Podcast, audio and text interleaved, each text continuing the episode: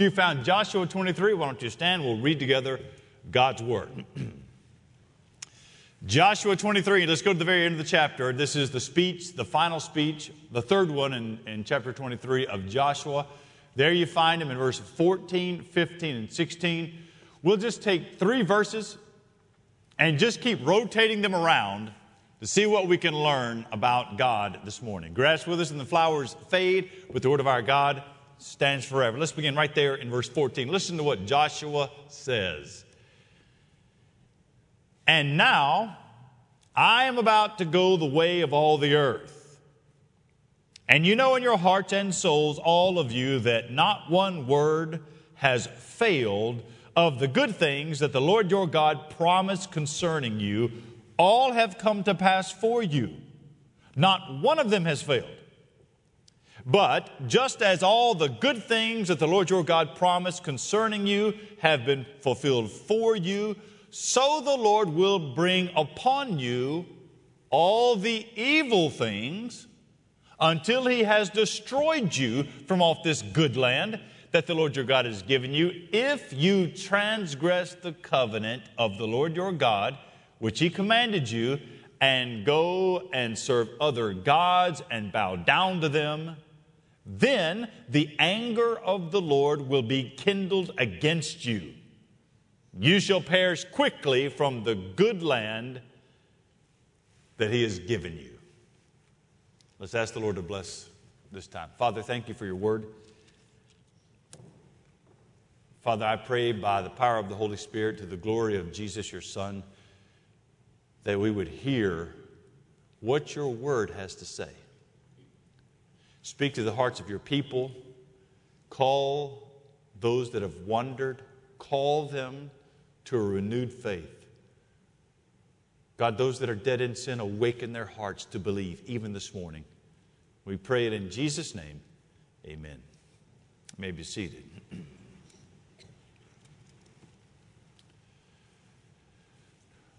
When the end comes, when the end comes, the frivolous things in life tend to fade away. I've been in ministry about 30 years, and in my 30 years, I have seen a lot of people die. I've said goodbye to a lot of fine people in 30 years of doing ministry. And standing there at the bedside, I have never known a dying man to ever speak about politics or economics or football games. At the end, uh, the approach of death has a way of clarifying our thoughts, has a way of, of putting into place those things putting our focus on those things that actually really matter.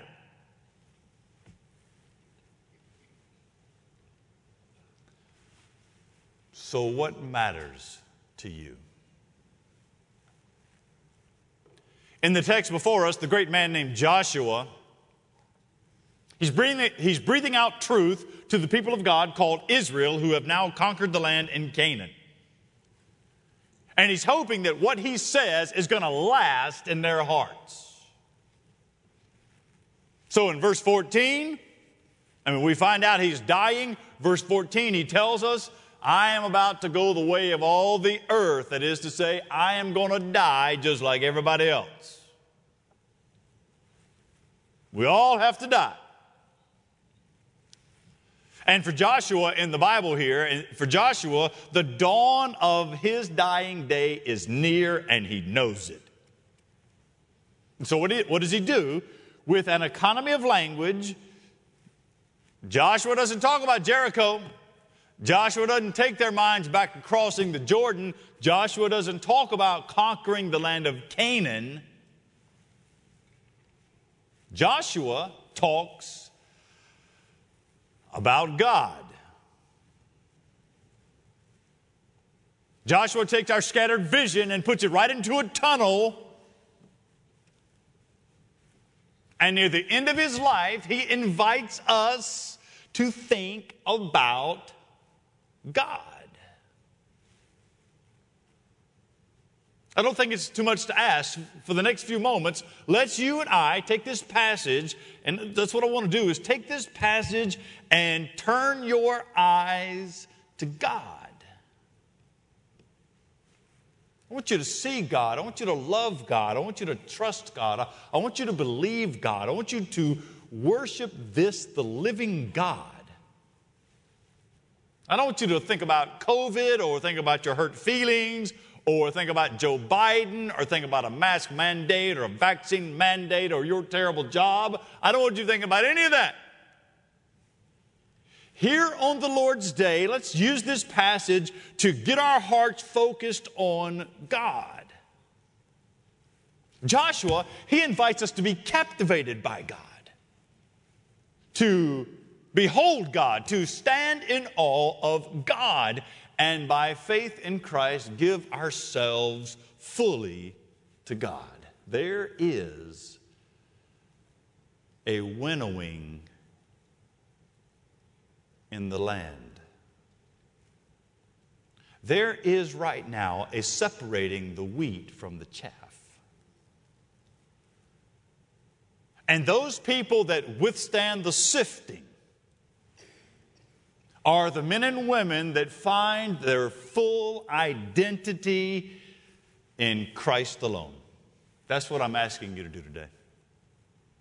But let's put it all aside for a moment. Let's just put it all aside and let's think about God because when God is your all, all will be well.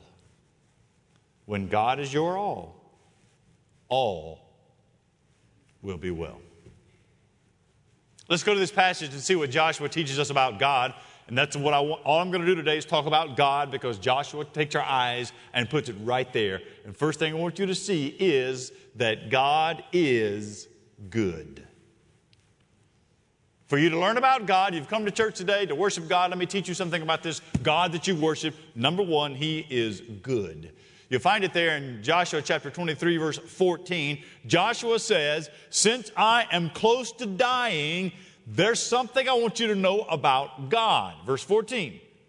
I'm about to go the way of all the earth, and you know in your hearts and souls, all of you, that not one, one word has failed of all the good things that the Lord your God has promised concerning you. All have come to pass for you. None of them have failed. Good things he promised. If you get down to verse 15, you'll find out there's not, Joshua says, not one of the good things that God promised. Down to verse, at the end of verse 15, God has given you good land. You go to verse 16, God has given you good land. It is the good gifts of God. It's an idea that stretches all the way back in the Bible and teaches us how it is that God deals with his people. Genesis 50 closes with Israel and his children in Egypt. Exodus opens with the people under bondage by Pharaoh. Exodus chapter 3, God comes and calls Moses at the burning bush, and he promises Moses, I will bring the people into good land. Joshua and Caleb in Numbers 14, they go off and spy the land of Canaan. They come back and tell the people what we see there is good land. At the end of Moses' life, at the end of Exodus, when Moses is giving his farewell speech, 10 times Moses says, It's good, it's good, God is good, He has given us good land. Joshua picks it up and brings it through all of their struggles through the book of Joshua. He gets to the end of his life and he says, This God is good.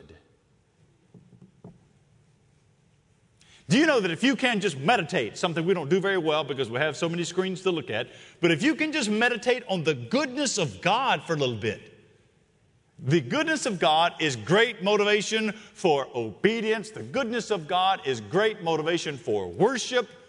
One of the reasons we worship like we do around here and sing the songs we sing is because of the goodness of God. The goodness of God, I mean, the Bible is filled with this whole redemptive theme, the goodness of God. It runs throughout the entire Bible, leading all the way up to the way that you and I are made into the sons and daughters of God through faith in the crucified and resurrected Jesus. I mean, isn't that what Paul teaches in Romans 5? That God has not given us this spirit of fear to fall back into slavery, but He has given us a spirit of adoption as sons and daughters of God, by which we can cry out, Abba, Father. You know what Joshua is teaching us here? Joshua is teaching us that God really is good. Do you look at me? I know what, I know what some of you have been through. Do you believe that God, do you trust that God is working all things together for your good. Maybe, maybe in the corner of your Bible or in the notebook that you have, that maybe it would be good for you just to write down a couple of things that God has done for you, the good things that God has done for you even this week. I, I will hope you'll see from this passage that God is good. I think there are other things to view from this passage that Joshua teaches us. Here's the second thing, number two. I want you to see that God's word is true. Not only is God good, God's word is true. Isn't that what Joshua says in verse 14? Let me read it to you. What does he say? Verse 14 I am about to go the way of all the earth, and you know in your hearts and souls, all of you, that not one word has failed. Not one. Joshua here is giving us a promise that uh, should bolster our confidence, that should make us face Monday with new joy. What you're reading here ought to put steel into your spine, and you're going to need it in the days ahead. God has so remarkably and literally fulfilled all of his promises that there is not one big or small promise that any enemy can say God didn't fulfill what he said he would do. It's why we believe that when you know the Bible, that's when you know God. What does the Bible teach us about God?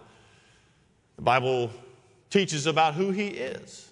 In the Bible, God teaches us who He is, that He is a holy creator. The Bible teaches us about our condition, that we were made in the image of God, and that image has been disfigured by our sin. The Bible teaches that problem is that God is holy, man is a sinner, not just off wandering far from God, but the way the Bible says it is that we were dead in sin. That is to say, we need a miracle. The Bible teaches that there is a path for reconciliation.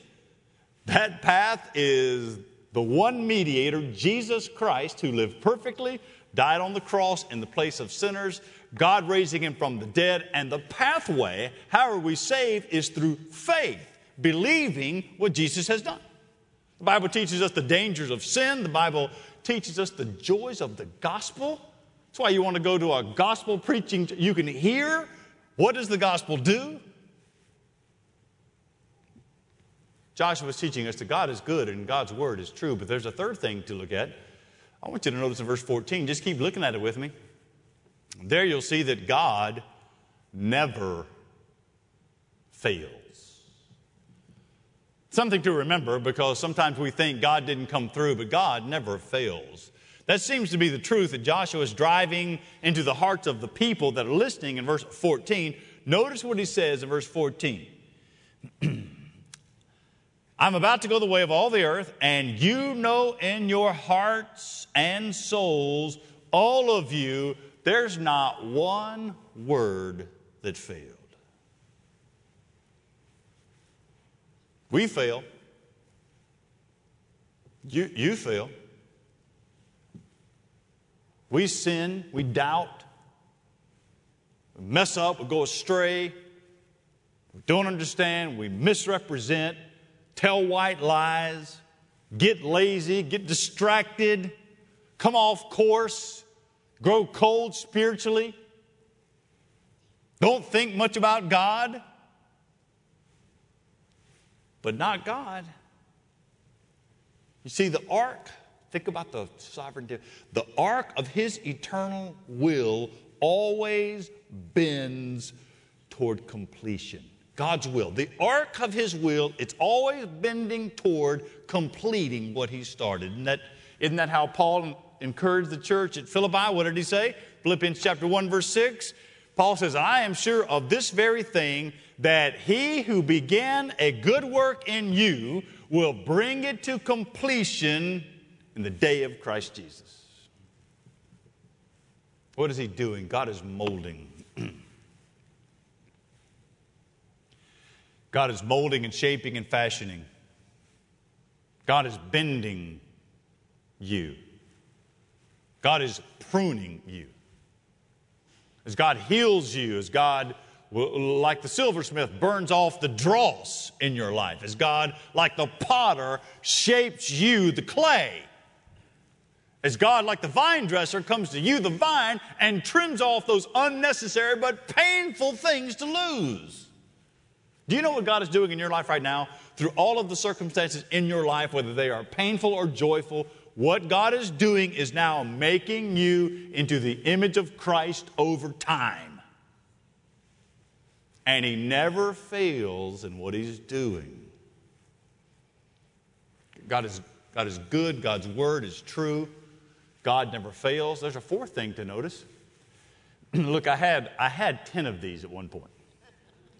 Genuinely, I started whittling them down to 10. Nobody wants to hear a 10 point sermon, so I don't have 10 but I could add 10 because there's more. I just kept turning this over and said, What does the Bible say? What does Joshua teach? What do we find out about God? And by the way, when you're reading the Bible, those are good questions to ask just to yourself as you're reading it. You can say, What does this tell me about God? What does this tell me about myself? What does this tell me about sin? What does this tell me about creation? What does this tell me about how to live? When you're reading the Bible, it's a good thing just to ask questions. And the Bible will then speak when you start digging out what is the truth there found in the Bible. Here's a fourth thing to consider that is that God is personal. This is good to remember. Look how Joshua speaks of God right there in verse 14, verse 15, verse 16. Joshua says three times in three verses, He is the Lord your God.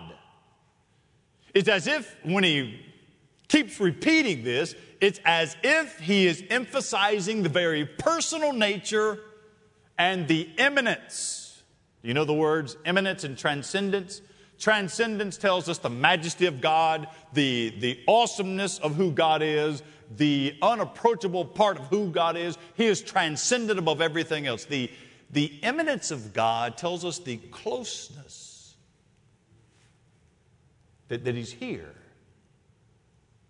Two things we need to remember about, remember about God He is otherworldly, He is beyond us he is also close.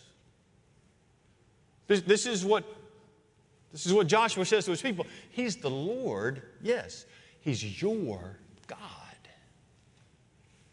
This is a God that is to be known and loved and, and worshiped personally.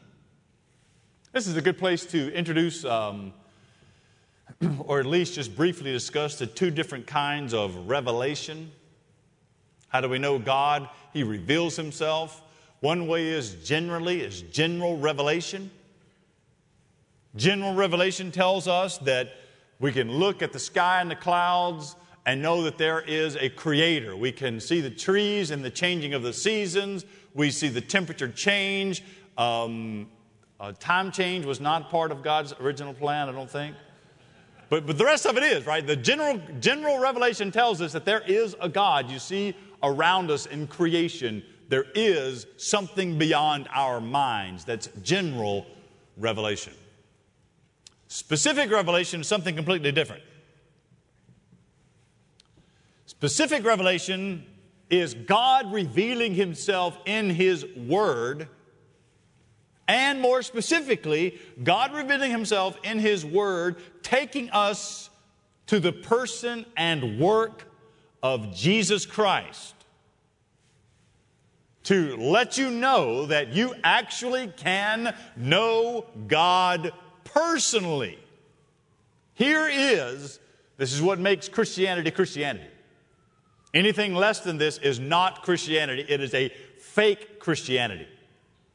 Genuine Christianity is, is an exclusive nature of the gospel. It's what Paul told Timothy in 1 Timothy chapter 2 verse 5 that there is one God and there is one mediator between God and men, that is the man Christ Jesus. That points us to the great promise. It points us to the great promise that Christ makes to his people. We all love the Great Commission, Matthew 28. We, we believe that's part of who we are. We want to be a Great Commission church that tells us to go and make disciples of all nations, baptizing them in the name of the Father and Son and the Holy Spirit. But we also don't, don't forget what Jesus said I am with you. Even when you don't feel like it. Now, some of you understand the pangs of loneliness, and you need to hear the personal nature. This is the Lord, your God, that He's with you. Do you believe that? How, God's witness, how should that change your worry, the things that you're anxious over? or, or, or, or how you live your life. Maybe you're doing things that you would be ashamed for people to know, and yet God is with you. And our God is personal. There's something else to notice in this text. You'll see it in verse 14 and 15. That is, that God is consistent. God is consistent. I want to make this point pretty short, but it's worth noting. Moses dies, God remains. Joshua opens up. Moses, my servant, is dead. Joshua is here. He's going to live. Joshua dies. God remains. Joshua says right here in 23 verse 14, look, I, I am going the way of all the earth. I'm going to die just like everybody else. Every person is born, every person lives, and every person dies. Joshua's point is, look, don't put your faith in me. I'm going to die. I will die. God remains. You will die. I will die. People we love die. You don't die with them, God remains. God lives, He's, he's with you. God loves and God heals and God sustains. And, and as long as you are able to draw breath, God's will for you is to live your life to His glory. Today, rejoice in that, that He has you here, that He's consistent, that, that all things change, all people will die. They're all like grass, and the grass withers, the flowers fade, but the Word of God stands forever. God is consistent. You see, when, when, when God is your all, all will be well. He's good, His word is true, God never fails, He is personal, He is consistent. I'll just keep pushing on this passage. Let's just go to another point. Number six. Number six is that God is just. God is just. Verse 15 and 16, there you'll find it when you. Uh, this passage takes a pretty, pretty tough turn. Verse 14 starts out good, the good promises, the good land. Verse 15 and 16 turn into a warning. to, to remind us that God is not just good, He is also just. Let me read, let's read the whole warning in verse 15 and 16. I'll use these two verses for the last two points. Join me there. Joshua says, But just as all the good things that the Lord your God promised concerning you have been fulfilled for you, so the Lord will bring upon you all the evil things until he has destroyed you from off this good land that the Lord your God has given you if you transgress the covenant of the Lord your God, which he commanded you, and go and serve other gods and bow down to them, then the anger of the Lord will be kindled against you. You shall perish quickly from off the good land that he has given you. It's a warning. This is a warning that reminds the people of God, that reminds us that any sin, any sins against a holy God are tried in a heavenly court, and the sentence is always death. Any sin is going to be tried in a heavenly court, and the sentence for sin is always death. What the Bible teaches. Verse 15, Joshua warns of a destruction. If you do this, if you do this, God will destroy you. This, this should not alarm you. This should be something you see as consistent throughout the Bible. You can reach all the way back through Joshua, go through the Torah, get there to Genesis when God spoke to Adam and put him in the garden. And Adam was told, Do not take of this tree in the day that you do it, you will surely die. This has always been the sentence, the punishment for sin. But this is a warning. I mean, just for those of you that have children, even if they're grown children, when you warn your child, you are doing it it, this warning is motivated by holiness and love. When you warn your child over something, you're doing that because you actually love that child. Don't, don't touch the stove. Don't play in the street. Always wear your seatbelt. Don't hang around that person. Why, why do you do that? You do that as, as a warning because you want the best for her. You don't want her hand to get burnt. You don't want her to get hit by a car. You don't want her to be in a bad wreck and not survive. You don't want to be with that guy because you see the consequences. So Joshua says, here's the warning. If you do this, I mean, every one of these warnings in the Old Testament, just go back and read. Sometimes the Old Testament's hard to read because lots of time people are just slaughtered and you wonder how is there justice, but every one of the warnings in the Old Testament, Old Testament should press us to love the grace of the gospel even more. We should love the grace of God given to us at the gospel of, of Christ, at the cross of Jesus. There at the cross of Jesus, the justice of God is met in full, and our stand in, our substitute, Jesus, there on the cross, receives the full wrath of God. And when He takes your sin, when you become a Christian, you receive the full grace of God. Does, does the justice of God make you run to the cross, or does the justice of God just make you run? God is just. I'm going to give you one last point. And I'm going to break every homiletical, every preaching rule you can ever learn in seminary.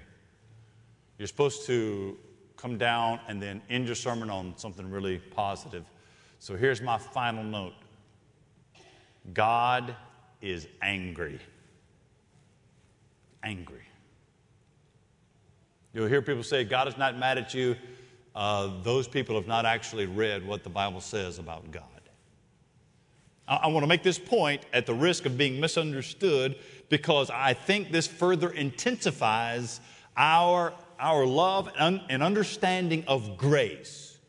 When you realize in the Old Testament, and you see it right here in Joshua 23, verse 15 and 16, that the anger is not just with sin, like that is some disembodied sin, the anger is placed on sinners. You see it in verse 16?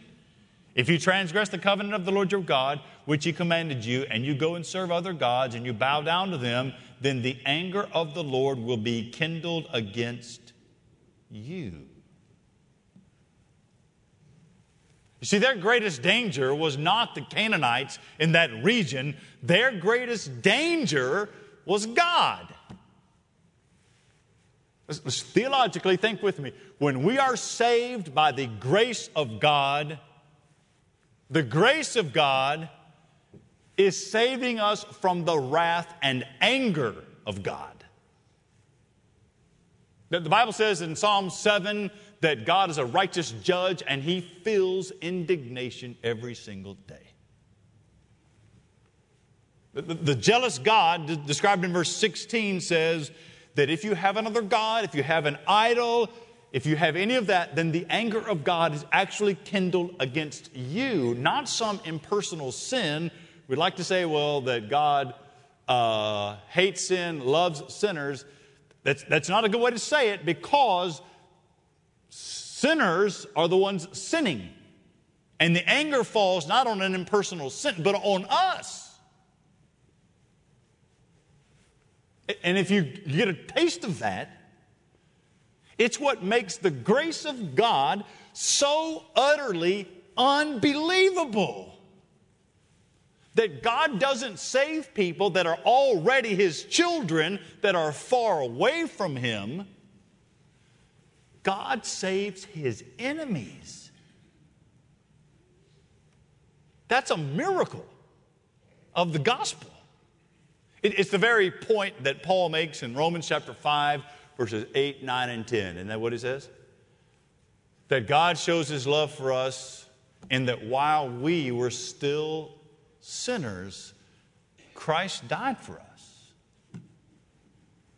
And, and since, therefore, we have now been justified by his blood, how much more will we be saved from the wrath of God? For while we were still enemies. That's who Jesus died for, his enemies. While we were still enemies, we were reconciled to God by the death of his son. How much more now shall we be reconciled and saved by his life? God is angry, but for those who are in Christ, here's the good news. For those who are in Christ, that anger is emptied completely on the cross of Jesus. And from that cataclysmic event, remember the, the, the sky went dark, earthquake, people got up out the grave. From that cataclysmic event, for those who are in Christ, only love remains saving love, extravagant love, joy giving love, forgiving love, healing love, strengthening love. All of that found in Christ. You see, when, when God is your all, all will be well. Is He your all? And is it well with your soul? Will you bow with me in a mindset of prayer?